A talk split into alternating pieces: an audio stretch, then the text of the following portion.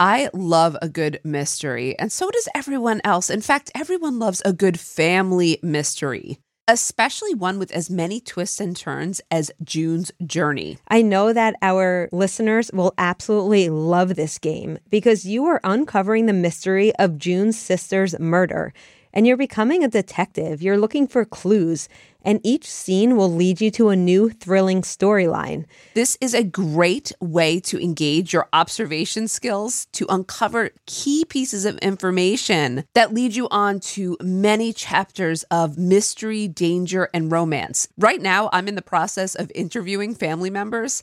And this is bringing me back, just so you know, to my days in law enforcement. And I'm having such a blast with it because it is so much more lighthearted, but it also has the mystery of where will this take me? You can even chat and play with or against other players by joining a detective club.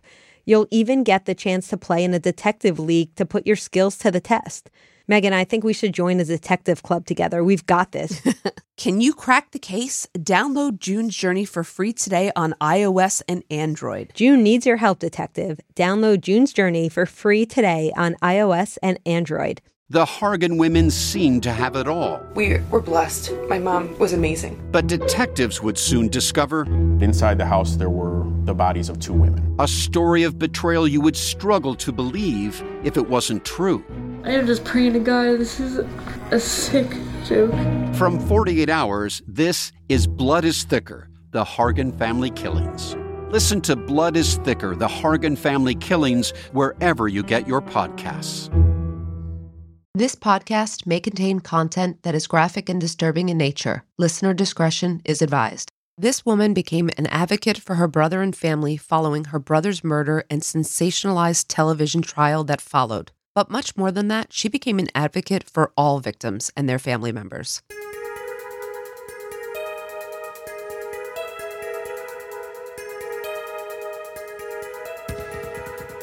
This is the Kim Goldman interview.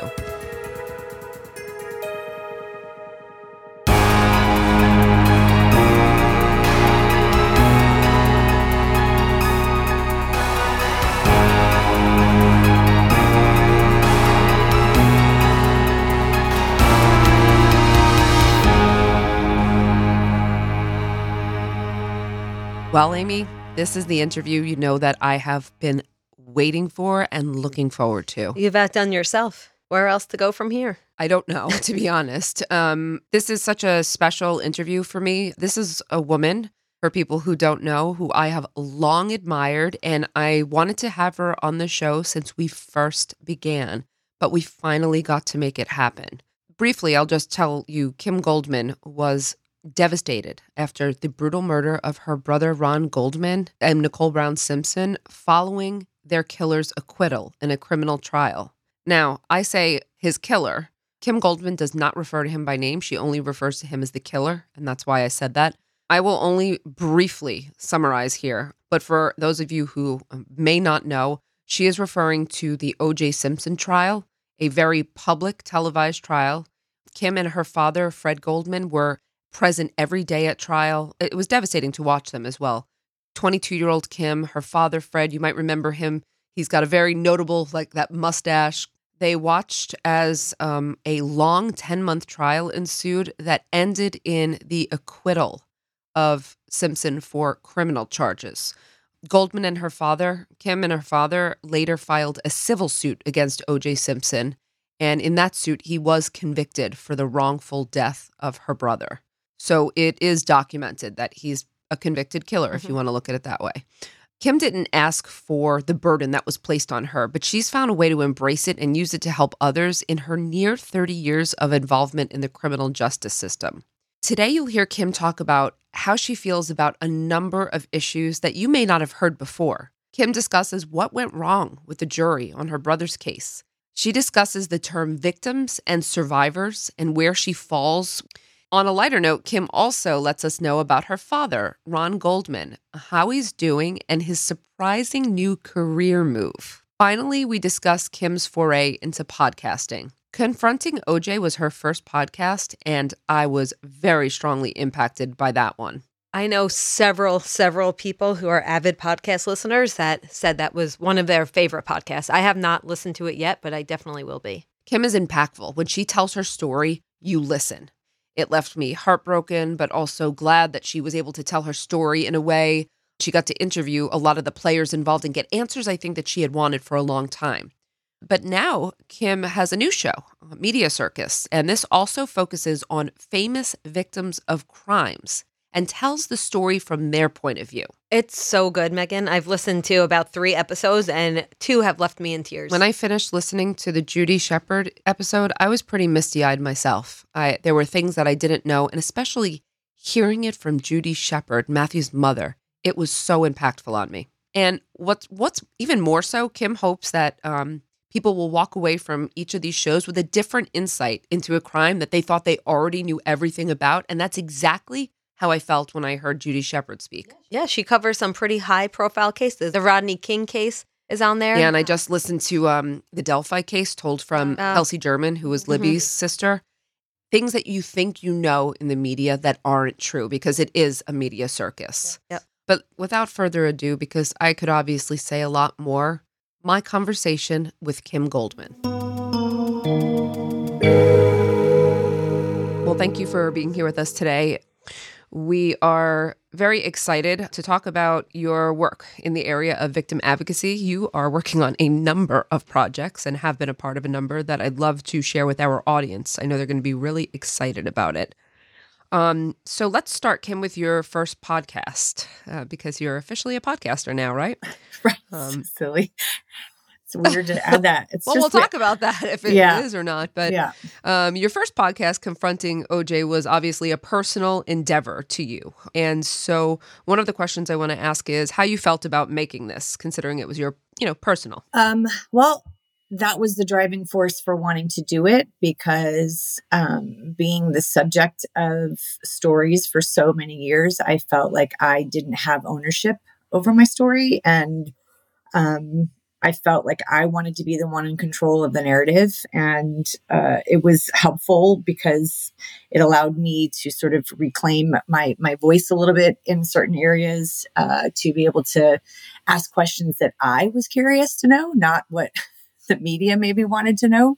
Um, but it was just, it was, it was a journey of empowerment for me. So that was the motivation behind it. Was it your idea, I guess, or did someone come to you? You know, how did, how did you make the decision to actually do this? So it's a long, convoluted story and probably deserves its own podcast series. But I think, you know, over the course of as many years as I've been, um, you know, in the in the public eye, I've always wanted to do stories that center around victims and survivors and what they do in the face of adversity and and to sort of redefine the term victim survivor because I I, I just don't feel like it fits those of us like me. Like, you know, victim fits my brother, you know, for what happened to my brother Nicole. Survivor is someone that literally survived an attempted, you know, crime or, you know, tragedy. And so I feel like there's not really a, the proper term for family members or advocates in that regard. So I've been wanting to do shows or, or you know, t- talk about those on, on a grander scale. And so I, that doesn't seem to be uh, wanted by members of the, the the powers that be at networks. They don't want to do educational shows like that. They don't want to do empowering, insightful,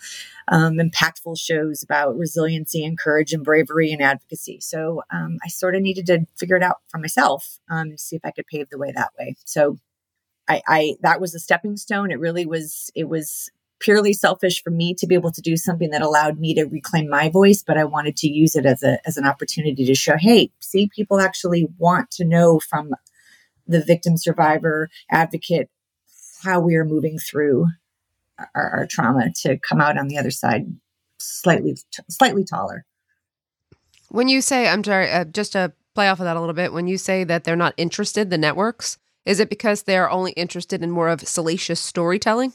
Yes, that is that is correct. Um, listen, and I could fully admit that maybe the stuff that I've been pitching, you know, wasn't great, but the feedback that I was always getting was that it was too educational, um, that it wasn't confrontational enough, um, and you know, how do we weave in the the offender? How do we weave in the you know the going after the police? Like it was always detracting, you know, distracting from what I wanted to do, which was to center around the, the, the victims and the families and the people that are left in the wake. And I didn't really want to contribute to the sensationalism. And so, I, I mean, I get it, but if you keep feeding people the same, you know, meal, that's all they're going to eat. So I was like, let's get, let's throw some spices in there. Let's try something different and see if we can, you know, change the palate a little bit to, you know, use that analogy over and over again.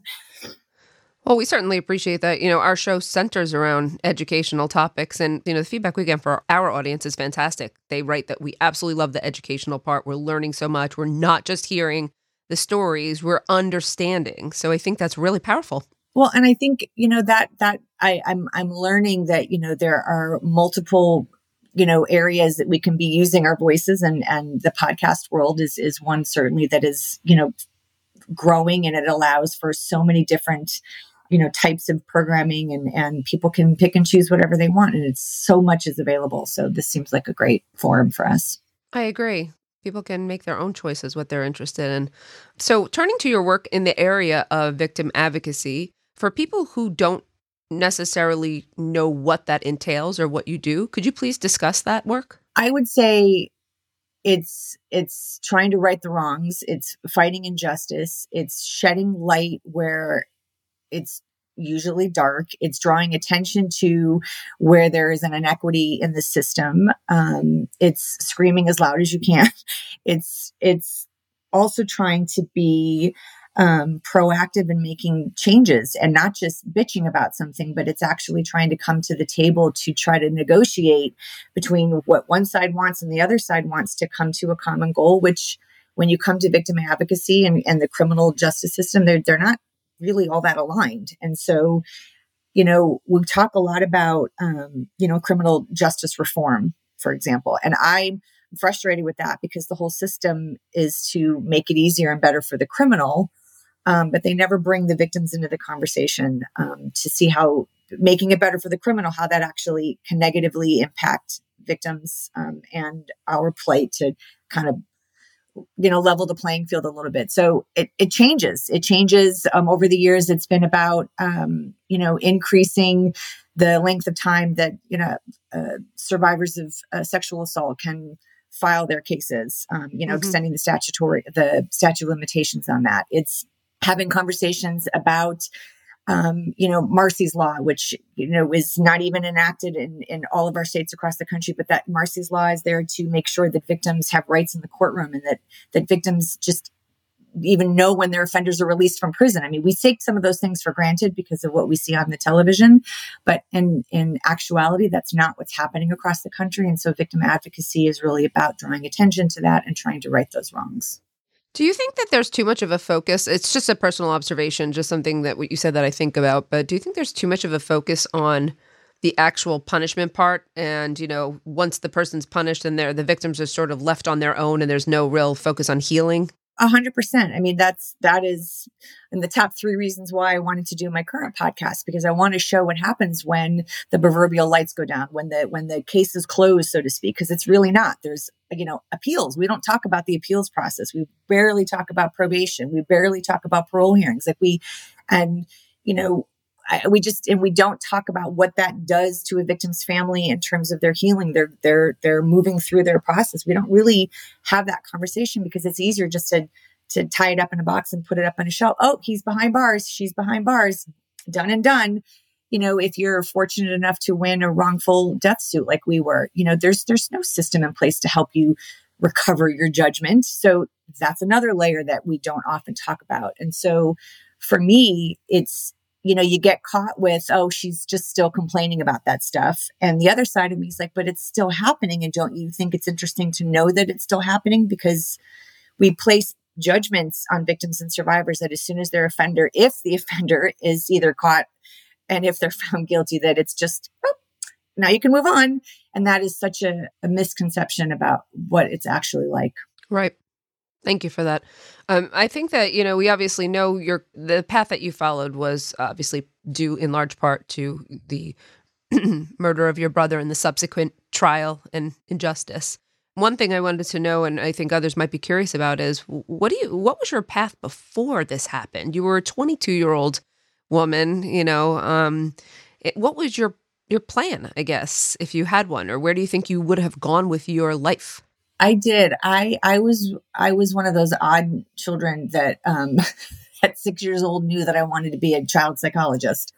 Uh, I was playing therapy um, when other kids were playing school and and waitering, which is awesome. But I had had really incredible experiences with therapists growing up due to my own environment, excuse me, and that was what I wanted to do. So my my sights were set on being a therapist. And at the time of my brother's murder, I was living in San Francisco, attending um, school. Um, I was in my last semester of college, applying for my master's uh, program at that time, finishing up an internship at a psychiatric hospital. Um, and I moved home when my brother died. I moved home. I I left it all behind and I didn't want to go back to it because I was so stuck in my own grief and my own trauma that I wasn't in a place that I could help others. Mm-hmm. But years years later um, i ended up back in the field. Um, i was running a, a, nonprofit organization for about 16 years until covid hit that was providing free mental health to teenagers um, that were depressed and suicidal and dealing with substance abuse and assault um, neglect. So i was able to kind of make my way back because i'm actually pretty good at it. And my life experience i think has given me another layer of being a good helper. So uh, but anyway, yeah, that's what I was planning on doing. I was had my sights set on being a therapist. I would imagine there's some crossover between working with victims and and also working in that field. It's you know what it's I, I am a firm believer in education. I am also a believer in life experience, and the things that I was learning at the time, um, you know, was different than my life experience. And and mm-hmm. going through what I did um, allowed me to tap into you know, personal and interpersonal relationships, which is what you can't necessarily get in a textbook. I wasn't getting that necessarily from the psychiatric hospital I was working in. And that's what it's there for to teach you different different skill sets mm-hmm. but doing the work that i was doing helping teenagers and victims you know and families all these years really satisfies that part of my my soul that is what i wanted to do for my whole life so comes full circle sometimes yeah i guess it does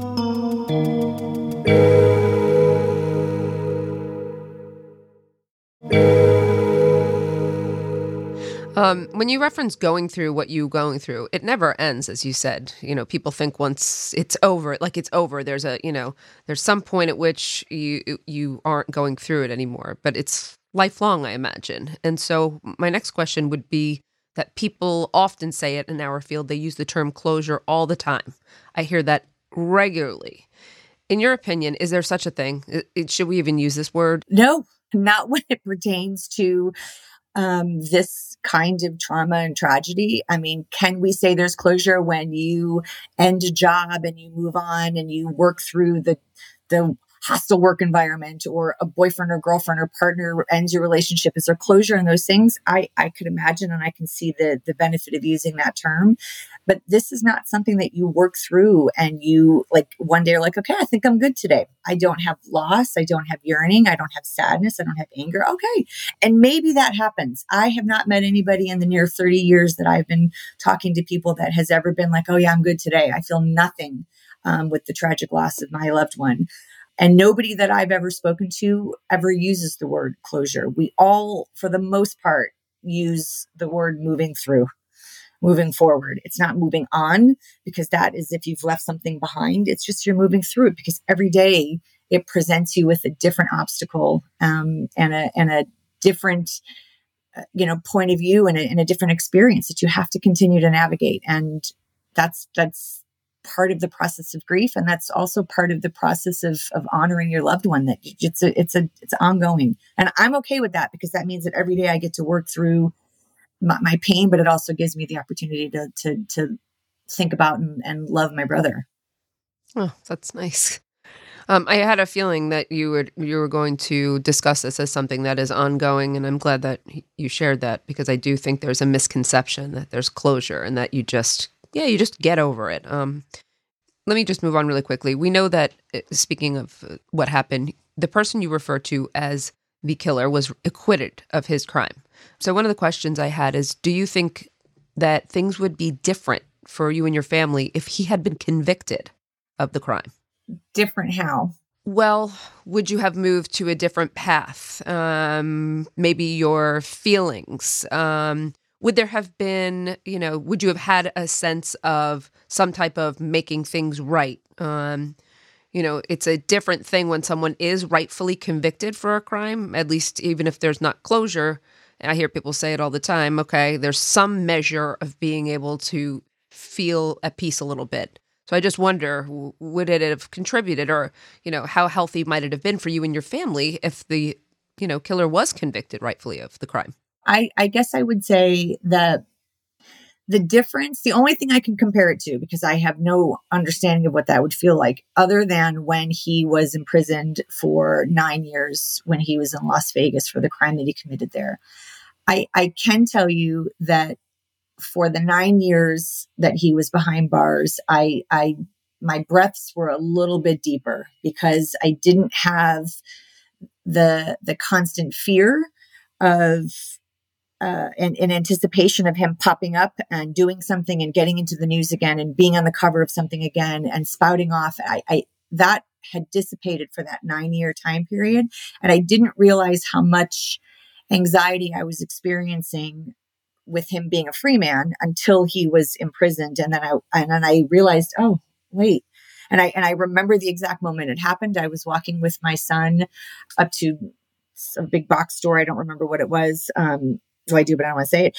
Uh, and there was a person sitting out in front and they were, you know, signing p- petitions or raising money, whatever, whatever it was. And there was an African American man sitting behind the table and uh, he had the same stature, the same presence. And I, I wear glasses. I didn't have them on. So it was just like this. And I was like, I, I panicked because I was like, that, that's him because I had sat behind him for so long in court and I studied him and I, I knew the shape of his head. I knew the shape of his shoulders. And I saw, and as I approached, I was like, oh my, oh wait, it can't be him. And, and that was the moment that I was realizing, oh, wait a minute, I, I have a bit of a reprieve here.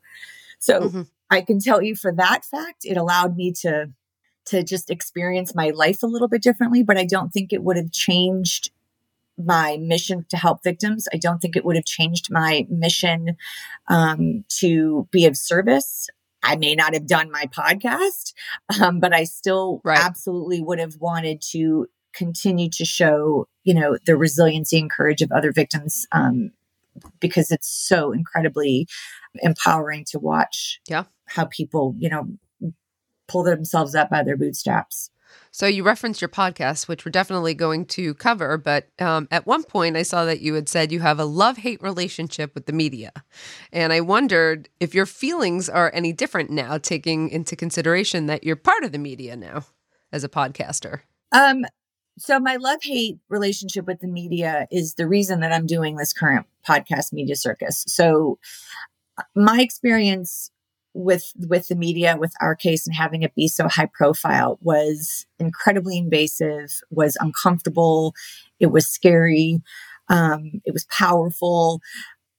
But having said all that it also allowed for people to go into the courtroom and to see what goes on to see it on their own time to we don't have to listen to it through pundits. If you don't want to you could watch it gavel to gavel right? And you could see what was going on in there. And that's in high profile cases. So god knows mm-hmm. what's happening when the cameras aren't in the courtroom. But we got to tip in and look at what was going on. And then the media allowed us to be the 13th juror right in that case. So had we not had the camera he would have been acquitted and that would have been it. At least with mm-hmm. the media having as much involvement as they did, people got to see for themselves. They got to see the evidence for themselves. They got to come to their own conclusions that, yeah, I'm pretty sure this guy got off. But it caused a lot of trauma and additional pain for our family. But I'm also also understanding the power of it and that I can use it now to push an agenda to, you know, to talk about victims' issues, to talk about the things that are really plaguing the victim community. So that's my love hate. The Media Circus podcast is really to kind of highlight that journey and to really talk about you know, the benefits of media, um, the power of media, and also where they get it right, where they get it wrong, where they get it in the way, where they, some of my, my guests have said it has helped them in their healing. Others have said it was really hard with everybody watching. So I think it allows us, um, to kind of go behind the scenes a little bit and help sensitize what I think is a very desensitized society because we're just inundated all the time and we stop short of actually hearing the heart behind the stories. I, I think I've read before that you didn't feel that you were treated very fairly. I don't know if it was by the media or if it was by the public in general, which I know is different. I think that, you know, it, it's a different periods of time. I mean, we're, you know, for, I mean, obviously for, for your listeners, they understand that this was in 1994 where we didn't have the benefit of social media and, a, and the, and the media the way that we think of it today, which by the way is also just people on their cell phones recording and uploading it and then sharing and and so it's it's a different world than what we experienced in, in 1994 and it was bad then mm-hmm. and the reason i say that is because it's so easy to have mistruths be put out into the world and then no opportunity to fix them. So then you just say stuff and there's no retracting. You don't get to you know rewrite the the headline of the printed newspaper. You know at least now we can retract things. We can upload and and update stories with current information. Mm-hmm. but back then it was just it just was what it was and that's the end of the discussion. And that sometimes created more problems you know for us it was hard because we were everywhere the story was everywhere. You couldn't escape it. And so there was no privacy. There was no autonomy. Mm-hmm. It was very racially divided. And so there was a lot of hate that was coming. And then there was also a lot of love. And, and, you know, as we all know, hate usually rises to the top. Mm-hmm. And so it, it got scary at times. Um, but now that the world is changing in this pace, I mm-hmm. I get hate mail through email now rather than just sent to my mailbox. I get direct messages that are really crappy, but then I also get really beautiful messages. So I think that's what I'm I'm saying that it's it's you know it's hard. And do do you engage? Do do I correct every right wrong every time that I've been accused of something? Do I go in there and then try to fix it? I mean, at what mm-hmm. point you know am I am I am I chasing it? So right, understood. You had talked about your new podcast, Media Circus, and how you decided to make it and some of the stories, but can you fill us in a little bit more? I know that it was based on a book that you wrote. And so, can you just discuss the book a little bit and the evolution? Because I want to make sure we fully capture what Media Circus is all about. Thank you. So, in 2005, I wrote a book called Media Circus, a private a public sorry a look at private tragedy in the public eye um, and i took uh, i don't remember now 10, 10 high profile stories um, uh, including debra tate who was sister of sharon tate um, from manson murders um, the dc sniper's wife mildred muhammad um, eric garner's family who was was killed in new york um, on the streets of new york uh, Mm-hmm. the story of Skylar Neese. We have the story of Terry um, Fassbender, who um, she was one of the first stories to ever you know grace the cover of life uh, magazine when she was her family was killed and she was left to float a boat out in the middle of the ocean and survived um, and the opportunity that i had to talk to these people about their experience you know kind of going through their trauma um, in front of the world watching and how that impacted their their their recovery process and their and their resilient approach to life um, how the media impacted that was really important and to and again to kind of give them the the control back of the narrative. And so when i was looking to do something different this time um, that really always stuck with me. Those stories were so important to me. And so i was successful enough to work with Kast Media who saw the benefit in that and uh, here we are. So I'm doing that same thing again, kind of replicating um, that same formula because it was helpful. It helps teach journalists how to talk to victims and survivors. It also helps in the area of the public as to how to consume true crime, which is is fascinating to me. So I really want to try to help those that are um, enthusiasts to to how to do it respectfully. Um, so hopefully the show does that. I understand what the podcast is giving victims a platform told from you know their point of view, which I think is fantastic. Um, on on the flip side, is that what you hope the public will also gain from this? Yeah, I mean, my my goal always you know, um, is to leave people with an action Eh, you know, an action item, right? So once you're done, I want you to be able to feel like, oh, I, I, got something out of it. I know what I can do now. And whether it's, you know, volunteering, donating, or if it's just knowing that you can be more respectful when you're sharing, liking, tweeting, forwarding, commenting, because we see those comments. We feel, we, we hear the pings, we hear the notifications, we see the stories on the timelines and on the feeds. So while you're doing that and while you're having conversations about my life or the victim's life, just be a little bit mindful that there's still people back here, you know, and you can turn off the computer for the night, but I'm still in it and I'm still living it. And so the purpose and one of the goals of this show is to give suggestions to people that are listening to try to reframe the conversation. And we talk a lot about closure. We talk a lot about what justice it what it means. We throw that word around too. And so really trying to identify what that term means and and really just the impact that these crimes have on our society. So it's it's layered and I, I hope that people walk away with something every time. How do you balance? This is something that we struggled with. We are academics and we want to be educational, but we're also at events like CrimeCon where people are running around with T-shirts and you know call Keith Morrison, and we're part of now that you know the group. Um, so how do you think other podcasters? I kind of get in a sense of how we're trying to do it, which I think might be somewhat similar, but how are how should we be balancing this with being respectful, delivering, being in this true crime entertainment space, which we are, but how do we balance that with being ethical and respectful? Where's the line? I would say you start with honesty and knowing what your what your mission and your purpose is. I mean, there are definitely shows out there that while maybe well intended to help solve a crime, having endless conversations about the potential conspiracies and the potential theories doesn't really do much to move the needle except just generate clicks, right? And so if that's your goal, then be clear at the top. Like we don't have any legal background. We are not law enforcement agents. We are just people on a microphone and this is just the theory that we have. What, whatever it is, just declare, be honest, be candid, and then let people pick and choose what they want to listen to, right? So if you're going to come to mm-hmm. to my podcast, for example, Media Circus, and you're going to know that it's honest, it's what the victims and survivors want you to know. We talk about it beforehand to let them know that they have full control of how we're going to do the show. They can edit things. They can tell me, no, I don't want to talk about that. And I might say, I want you to tell me why you don't want to talk about it. So that is a clear message.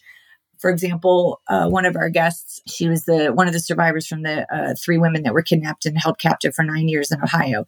She doesn't like to talk about what happened to her. Um, so I'm not going to now go and do it after she specifically asked me not to, but I want to understand why. And of course, I want her to be able to tell you why. And so it, it's it's an intention, it's an integrity, and that's all that I would say: is be honest, have integrity, um, know your audience, state your mission clearly, and and stick to it. Um, and it's not for everybody. Nope. You know, uh, there are people that are going to come to to my show and and you know want more salacious details and want you know 50 minutes of retrying the trial. We're not doing that. So, you know, I think that it's not going anywhere. This industry. Um, when I went to CrimeCon, I, I actually spoke and I said I, I'm curious about this industry. I don't understand the true crime enthusiast, but I'm embracing it because it's not going anywhere. I'm a subject of it.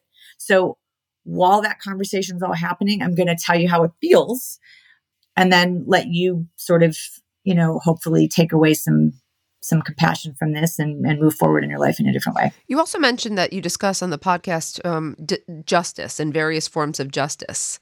Um, that's also a term that we talk about a lot. What does justice mean to you? I don't have the faintest idea because I feel like it's a word that we just throw around and it sort of has um, it's just like the word just blends now with other words. Like it just doesn't have any, for me, it doesn't have like a potent meaning anymore for me. Um, because I don't, I don't know what would have been enough if in my brother's case, if the killer would have been convicted and behind bars. I don't, I, I, I can't tell you what I would have felt. I do know from other victims and survivors are like, okay, he's, he's behind bars. He's in the system. She's in the system now but I still have to deal with all of this. I still have to be prepared for, like we said before, you know, the, the appeals hearings, the parole hearings, whatever it is. I have talked to victims in the past that have been harassed by their offenders from behind bars. So they're dealing with that. So I don't, I don't know. You know, I, I, maybe off the street to not bring harm to another person. I, I mean, we always want and love that and, and think that's incredible, but it, it doesn't it doesn't heal you. I mean, it, it maybe is like one shred less of anxiety, like I said, but it just comes in a different just comes in a different form. So it's it's I don't know. I've I asked this on my show and I get the same stuttering, like I don't I don't know. Well, you talked about possibly healing people. What is um, along those lines? What do you think is one of one of the most important things that we can do as a society or as a system for victims of crimes and their family members? We don't always have to fill the space with words.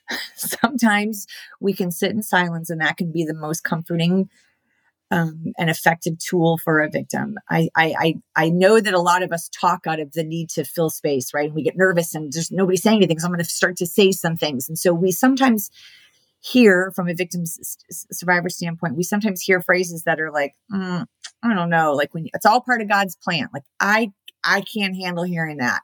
You know, it's you know from my for me saying it's people will say to me, well, it's not as bad as, you know, your father who lost a kid. Like there are things that we say that I think are meant to be helpful, but are actually kind of insensitive. So I'm just saying you don't always have to say something. You can just say, I, I I'm thank you for sharing. I'm sure that's hard. I'm here if you need me. I'll hold your hand. Uh, you know, or ask, what do you need? Like, we don't have to impose what we think they need. We could just ask, like, what do you need from me right now in this moment? How can I be of service to you? I think making sure that we're always honoring the victims and survivors by saying their names.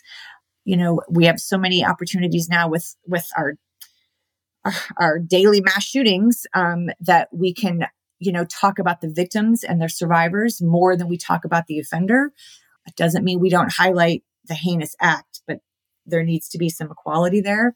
When laws come up, when there's bills coming up in your neighborhoods, pay attention. Pay attention to who's being you know, running for governor, running for, you know, district attorneys, for public defender, whatever, whatever positions or the, the propositions. I mean, pay attention because those are the people that are that are helping or hurting victims and survivors in your community. I mean, those are ways that we can start to help and, and pay better attention. Thank you. That's great. And some of the big question. It's a I could be here forever talking about that, but Thank you for asking. I'm sure. I'm sure you can be here for talking about a lot of the questions. Um, I appreciate that. And one of the things we always encourage our audience to do is please pay attention and vote people out who are bad. You know, vote people in who and read and read between the lines. You know, I think that's something. I mean, we tend to be right now, especially we're super polarized. It is just all Dems, all Republicans, right? And the ads that you read, the propositions, they're meant to confuse you. So read, do your research. Don't just vote, you know, based on the title of something because it's meant it's meant to confuse you. So pay attention to who's supporting. Where's the money coming from? What's the outcome going to be? It's not always as plain and simple as that, you know, two sentences on the pamphlet tells you it is. And so we get tricked a lot and we it's not our fault. I mean, but we can do something different about it. So we can, and we do get tricked a lot, and then we get stuck in a system or with policies or programs that aren't necessarily helpful. So, one of the things that I spend a lot of my time talking about, and so do my colleagues, is the fact that we have a very broken criminal justice system in so many different ways, we believe. But are there parts of our system that you think are the most flawed? Where should we aim our? Is there somewhere we should focus our attention to first, in your opinion? Oh, geez. Um, so hard. Um, well, for us, the answer is at, at, at, every system. Like I, I do my research on bail and plea bargain. It's all broken throughout the entire. And I just learned about how bad the appeal system is. So I, am just curious if you, it's okay if you don't um, have an opinion on this matter, or if it's just too much. But you know, the, the truth is, it's it's it's too much. I mean, you you have a, a, a legal background, right? So things make different sense to you than they make to me. My my experience is purely emotional. And when I'm in it, I'm like, well, this doesn't make sense. But someone says, well, that's the law. I'm like, well, then change the law. Well, Kim, it's not that easy to change the law. And then you get, oh, guess guess we can't change it because it's not easy. And so I think you know if if if those of us that don't have the the knowledge and the the the vocabulary and i don't literally mean that but like the, the legal stamina it's confusing and it becomes it, it, evokes a feeling of hopelessness, which is why, for me, with my conversations around victims and survivors is because they've they muddle through that. They get through that and they sit at the at the kitchen and back in the day on their typewriters and they write their petitions and they write their their congress people and they they look for places that we can make differences. That's why we have so many of the laws we have today is because of a, a family that was impacted by something which we didn't know was broken until you were up against it and you're like well wait a minute. This isn't right. And so I think if we pay attention, we stop passing the buck, and blaming everybody else that we get involved and we ask questions and go to workshops, go to seminars, read books, listen to shows like this that actually are taking the time to walk you through and don't be complacent. And it's okay to not know. I, I've been in this world for 30 years. I still can't tell you. I, I'm still baffled by it. And I've been in every element of it bankruptcy court, family mm-hmm. law, civil court, criminal court. And I'm still like, what the F? How are we still here this broken and I'm 30 years in it and I can't figure it out. So, and it gets overwhelming. Yeah. So I don't know if that answers what you're saying, but no, it's it, there are multiple areas, and one of the areas that I've uh, I look at as well is I think that our juror system is really problematic with what I've seen juries doing with decision making. Um, you spoke with jurors for your podcast, Confronting OJ. What are some of your main takeaways here, and what can we do, or should we reform the jury system? Should we retain it? Like, what do we do about our current state of jury decision making? Well, I, you know, I again, it's hard for me to know and and uh, across the board mm-hmm. how, how corrupt and biased a jury system can be. I only saw what I saw in our case. Um, but what I did witness was you know, how the process works. I never understood, you know, the voir dire. I never understood that you could hire people to help you pick the best people to, to side with you. Like I never understood that. I, I no idea how the jury system worked. And I had the benefit of seeing it in the civil case and in the criminal case mm-hmm. and how manipulative that process is. Um, and I, that bothers me a lot. I, I think that we don't put enough uh, honor and pride into our our jury system in the sense that we we try everything we possibly can to get out of it. I can't tell you how many people come to me of all people and ask me for excuses as to how to get out of jury system. I'm like, are you are you kidding me right now? like we need you. Like we we need you know educated people professionals and not to say that people that have are just students or you know that are working blue collar jobs don't have the ability but it it there there needs to be more pride in the process and more celebration of doing your civic duty rather than the opportunity to get out of it so easily. I mean you, some states they pay 10 bucks an hour or 10 bucks a day. It's ridiculous. So i that part for me i think it should be mandatory. I think we need to figure out a way to to make it mandatory so people can actually see how the process works, take some stock in it, be invested in the process. But it, it seems I, I don't know. It just seems like you know everybody's just out to to win rather than get and rather than to pursue the facts. And I'm understanding that that's that's not what the system is supposed to be about, which was very confusing to me. And do you think that was the reason? I mean, you didn't get justice with the jury in the criminal trial that you had to deal with. I mean, you I think you said in confronting OJ that they didn't do their jobs at the end of the day. Well, they didn't. They stopped listening. They told us they stopped listening. They their bags were packed for weeks before you know they were even handed the case to deliberate.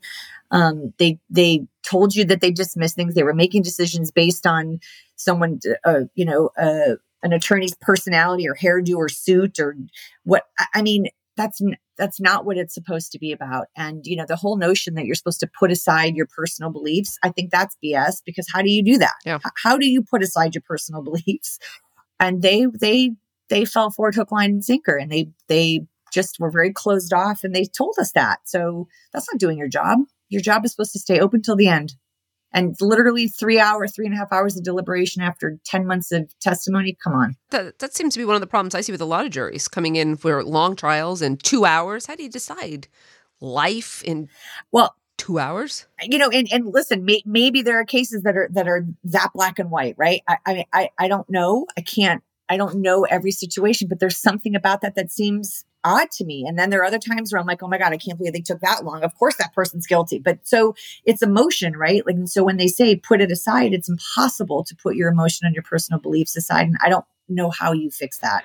I don't either. I've, I've, at least, at least in my own opinion, it needs to be, as you said, incentivizing jurors to want to be there and do their job. But also, I think like it's time for serious juror education. I mean, in a real way, not just some jury convoluted jury instructions. Anyway, I, am sorry, I, I could go on. Yeah. I know that um, we only have a couple minutes left. Or let's just change uh, direction, or not direction, but change tracks a little bit here. Um, I think we all can gather what motivates you um, and how you've been motivated to continue your path in this field. Can you talk about are there any people in your life that motivate you, any personal heroes you might have that also contribute to you keeping, you know, keeping your work going? My dad, my brother, my son, my fiance, um, my friends, the people that I've met all these years are the people that motivate me and, you know, keep me focused and centered and keep me on a, a path of doing good. Um, I've always had that in my heart. And so I've just had to sort of look differently as to how to make that happen now. I, for a long time, felt burdened by the term victim advocate, and and and because there was so much media around our story, I felt like I I was overwhelmed with the the ask to do so much um, because I didn't I didn't understand it. And I didn't I didn't understand my voice at that time. I think now I'm at a place where I feel fortunate um, and I feel grateful that people trust me with the message and trust me with the mission. I'm learning what to do with it. Colleen Campbell is a, woman. I'm not sure if people are familiar with her. Colleen Campbell, her her son was was was murdered, um, and then a few years later, her brother, who's Mickey Thompson, he's a legendary NASCAR driver. He and his wife um, were were executed, basically. And Colleen has been a trailblazer in the victims' rights movement, and she is a dear, dear personal friend to me. And she's really taught me and, and been a support for me the staff at the National Center of Victims Crime and the board um, where I'm I sit on. You know, there's just there's everywhere I look, there's a there's a motivation. Um, so I have to ask because I've always been an admirer of your father in particular. Is it okay to ask how he's doing? Of course, my dad. Um, my dad is what year is this? My dad's turning 82 this year. Um, my dad is doing great. My dad volunteers uh, in in uh, Arizona, where he lives. He was a victim advocate uh, working with domestic violence victims for a while um, as a volunteer, and now he's a civilian police officer. So he um, is volunteering for the police force. It's a program that they have in Arizona, but other states, which I'm learning that they ask for support um, from the community to help officers like a traffic stops if there's a, a, collision they'll have the civilian officers come in and help guide traffic and and so that officers can actually do their investigative work or do their you know their officer work. Um, so my dad gets to you know help and he can give tickets if there's people parked in the wrong places. He does a lot of community work um, so that's really amazing for my dad and keeps him keeps him busy and off the couch. That's really cool. I don't think i've heard of many 82 year olds that are serving law enforcement. Right. I mean when my dad told told me that i I I was shocked. I had no idea, but he wears a hat and he's got a you know wears a radio and he drives an actual police car and um you know he's he can't put the sirens on and he can't engage with offenders. Um, but he definitely has a presence and it makes him, you know, he's super proud and I'm proud of him. Well, community policing is one of the ways we can improve all the dynamics of communities and relationship with police officer. I bet your dad's a great liaison in that in regard. That's so cool. Yeah, thank you. I'll make sure all I right. tell him that. Thank you. That's great. Um, are there other future projects that we should look forward to you working on? Are you focused i know you're focused on your podcast right now. Is there anything else in the works that we should know about or let our audience know about? Um not right now. Um, media circus is taking up um positively a lot of my time. Um, due to covid my uh, organization that i was running for 16 years we had to close our doors. And so it's been a little bit of a finding myself at 50 which um, i wasn't anticipating that. So um, but it's been an interesting time of of, of self reflection and introspection, and so um, I'm focused on on my show and and doing the work at the National Center um, and just trying to be more more more out and of service where I can. I listened to the first episode, which um, was obviously you started with your own story. Um, it was excellent as as you know i eagerly anticipate the rest of the episodes like i'm sure our audience will. Can you just give us some of the logistics? You know when when can we listen to media circus? Uh, you know is it um you know just uh, let us know how we can listen where we can listen and we'll make sure to uh do that. Thank you. So um it's anywhere you listen to podcasts. So I think while people are here, they can just go and find Media Circus and just click on the subscribe button. I think that's a great way.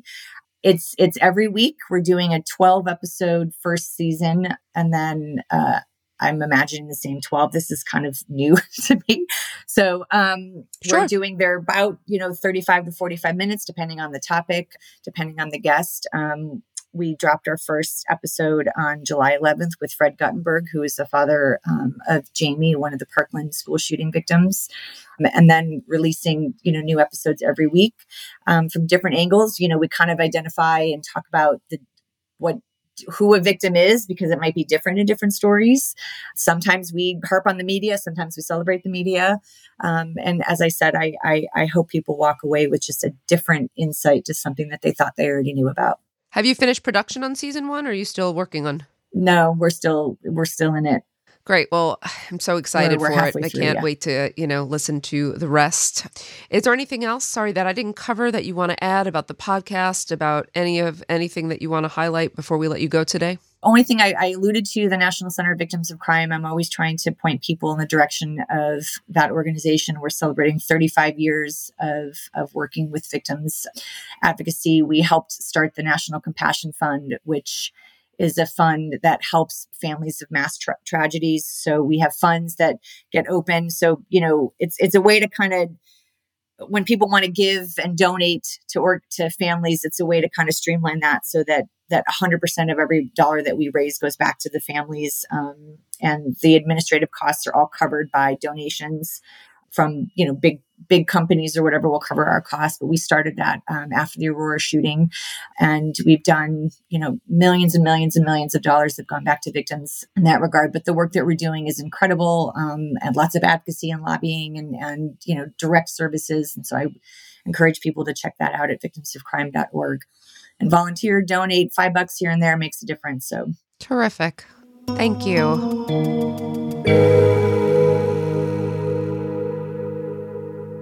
Amy, I have so many great takeaways from my conversation with Kim. I'm so jealous that I didn't get to sit in on that interview. It would have been much, much longer because I would have had so many questions. She's so interesting. She's so inspiring. And it's just amazing what she's doing. I, I think so. But l- let me let me just break down a couple of the takeaways here.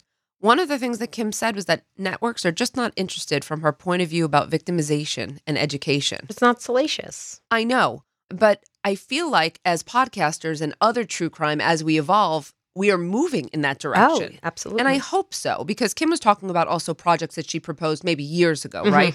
So now we talk about true crime ethics, and we we talk about that in a future episode. So I hope that networks are going to be much more open. You know, I think judging by the networks that have contacted us and asked us to also speak and come on their shows, I feel like I see a more a move towards more educational content it was hard to hear for me about some of the ways in which family or victims' families are neglected, even though I knew a bit about it. But it's enlightening. I think you might have felt the same way because we work with offenders so much more and we're so, you know, offender based in our knowledge. But were you surprised to hear some of Kim's, you know, descriptions about how she was neglected, but also how she was victimized? People were sending her hate mail. Yeah. It made me feel a little one sided in the work I do because I do spend so much time working with people who are incarcerated or who are reentering.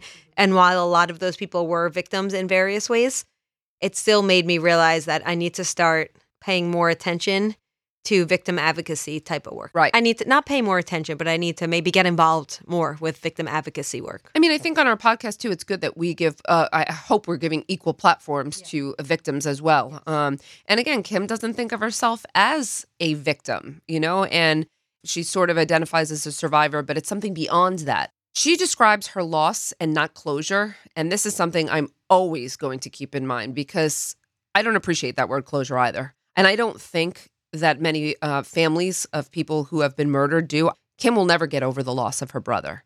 Um, as she says, you move through it. And that's something I've always thought. I asked her, like, what's the alternative? Do you really feel closure? How often do you hear that term?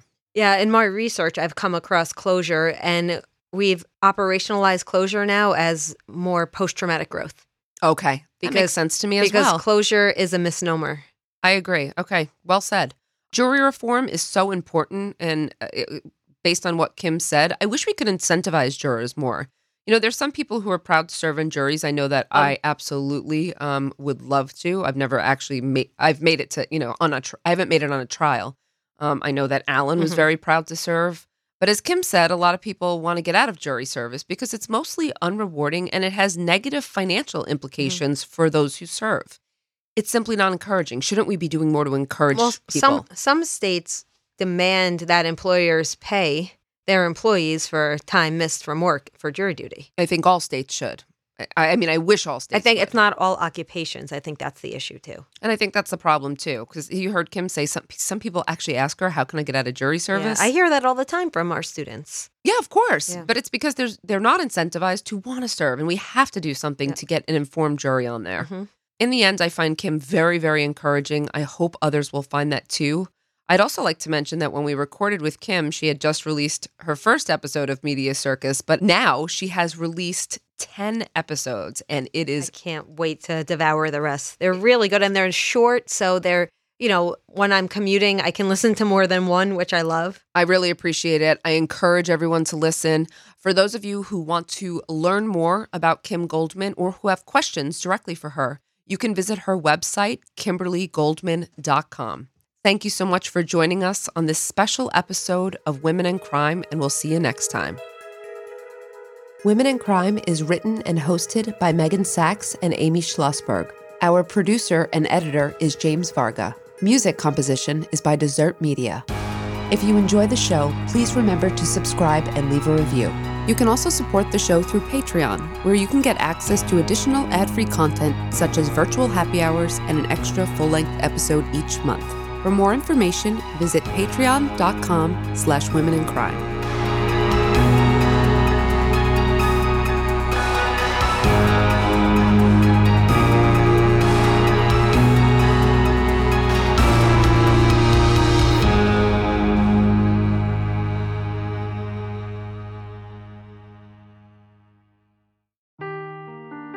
Seeking the truth never gets old. Introducing June's Journey, the free to play mobile game that will immerse you in a thrilling murder mystery. Join June Parker as she uncovers hidden objects and clues to solve her sister's death in a beautifully illustrated world set in the roaring 20s. With new chapters added every week, the excitement never ends. Download June's Journey now on your Android or iOS device or play on PC through Facebook Games.